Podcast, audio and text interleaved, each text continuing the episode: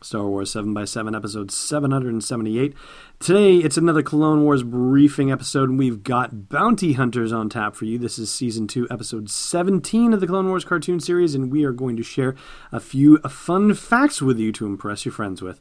Punch it, Chewie. Feel a disturbance in the Force?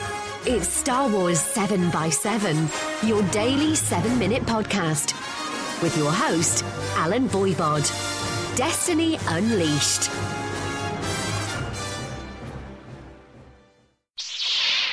Hey, Rebel Rouser. Welcome to Star Wars 7 by 7 I'm your host, Allen Voivod, and here is the deal with bounty hunters. So, you've probably heard of the Japanese filmmaker Akira Kurosawa. He is the guy who served as one of the inspirations to George Lucas for the original Star Wars, uh, Kurosawa's movie The Hidden Fortress, specifically in this instance.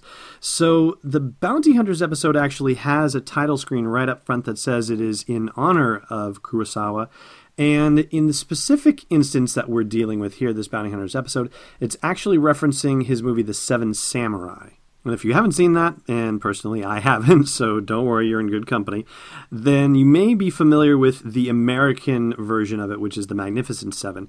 Both of those movies involve farmers being protected by bandits, and they're being protected in the Japanese movie by a group of disgraced samurai, or ronin, if you will, and in the American remake, they're being protected by gunmen. Now, of course, there is also a new Magnificent Seven version being made this year, actually, and it's gunmen protecting townspeople from a ruthless industrialist, so you can see how time marches on. And for the Clone Wars episode, they actually kind of mix up sort of the Japanese and the American originals in a way, because you've got the samurai in the Jedi, and you've got the gunmen in four bounty hunters that have been hired by the villagers of this little place on Felucia to protect their crops from a group of bandits that turns out to be led by Hondo Ohnaka, and we've seen Hondo before in the Clone Wars. He actually got the drop on Obi Wan and Anakin and Count Dooku, for that matter, and had them all chained together in a buddy comedy that was probably not so funny for Count Dooku.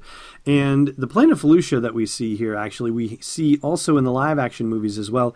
It's only seen very briefly, though, in Revenge of the Sith. It's the planet where the Jedi Aayla Secura is killed during the Order 66 wipeout. And yeah, maybe spoiling things a little bit, but if you've seen the season three trailer for Rebels, you know that Hondo Ohnaka is alive and well and kicking around the galaxy, and so he's definitely going to survive this exchange.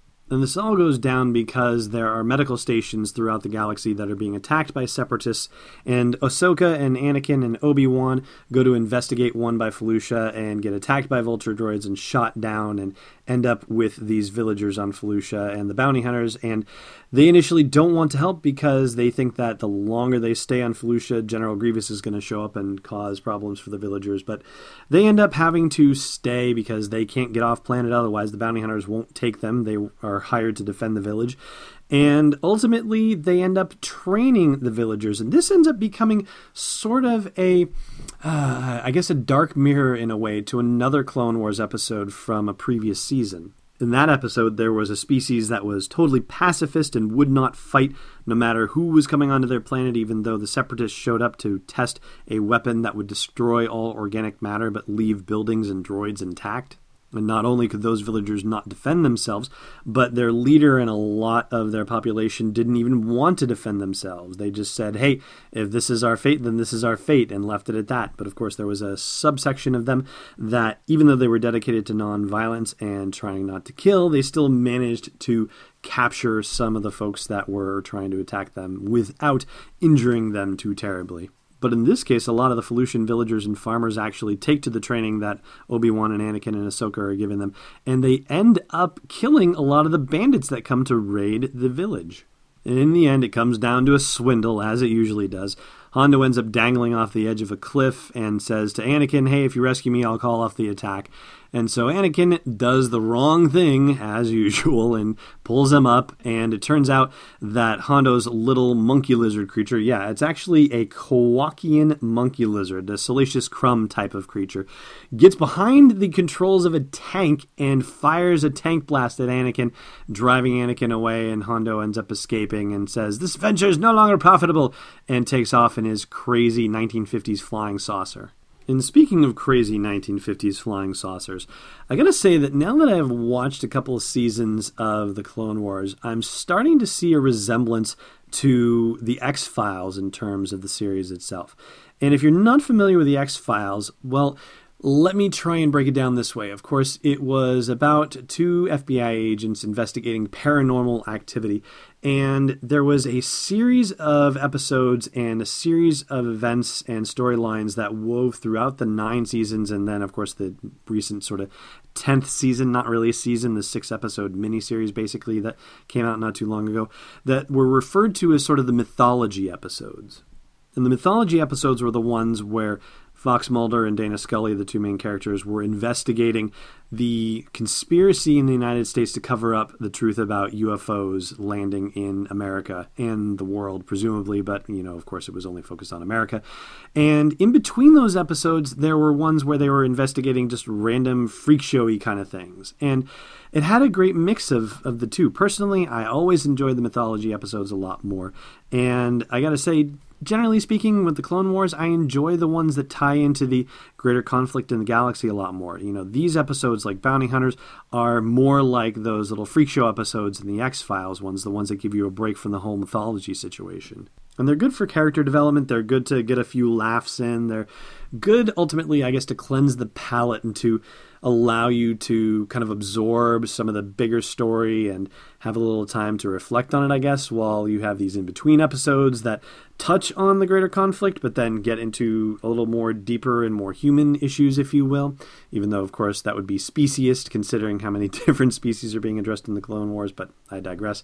Anyway, I'm starting to appreciate episodes like this a bit more than I had, and I'm not getting as, you know, anxious or eager, as it were, to get back into the, hey, tell me the story of how the whole Clone Wars are developing and what's going on with Dooku and what's going on with Grievous and all of that. I've become a little bit more patient with the series as a result of this. And so I'd love to know what your thoughts are on that subject as you were watching the Clone Wars series. Did episodes like this one kind of sidetrack you and make you impatient for the next episode, or were these like sort of a welcome break from the overall story of the Clone Wars itself? So let me know your thoughts at the comments at the blog post for this show's episode at sw7x7.com. Hey, Rebel Rouser. You're listening to this podcast, maybe you'd like to listen to a Star Wars story too. Luckily, we've got just the thing for you. We've partnered with Audible to give you a free download and a free 30-day trial of their awesome service. All you got to do is go to audibletrial.com slash SW7X7 to sign up and get your free download. They've got dozens of Star Wars titles anything you want to do to explore that galaxy far, far away. One more time for you, audibletrial.com slash SW7X7.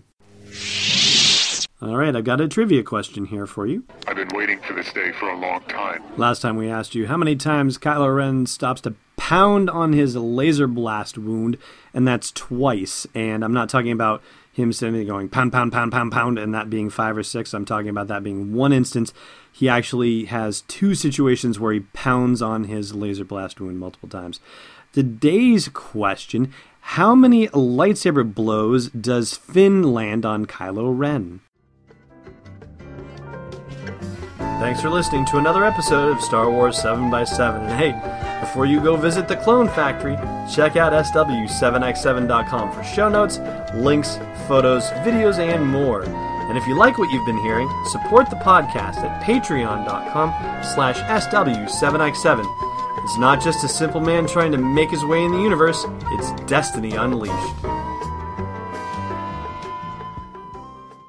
This podcast is not endorsed or sponsored yet by Lucasfilm Limited, Disney, or 20th Century Fox and is intended for entertainment and information purposes only. Star Wars, the Star Wars logo, all names and pictures of Star Wars characters, vehicles, and any other Star Wars related items are registered trademarks and or copyrights of Lucasfilm Limited or their respective trademark and copyright holders. May the force be with them. All original content is copyright 2016 Star Wars 7 by 7. We hope you love it.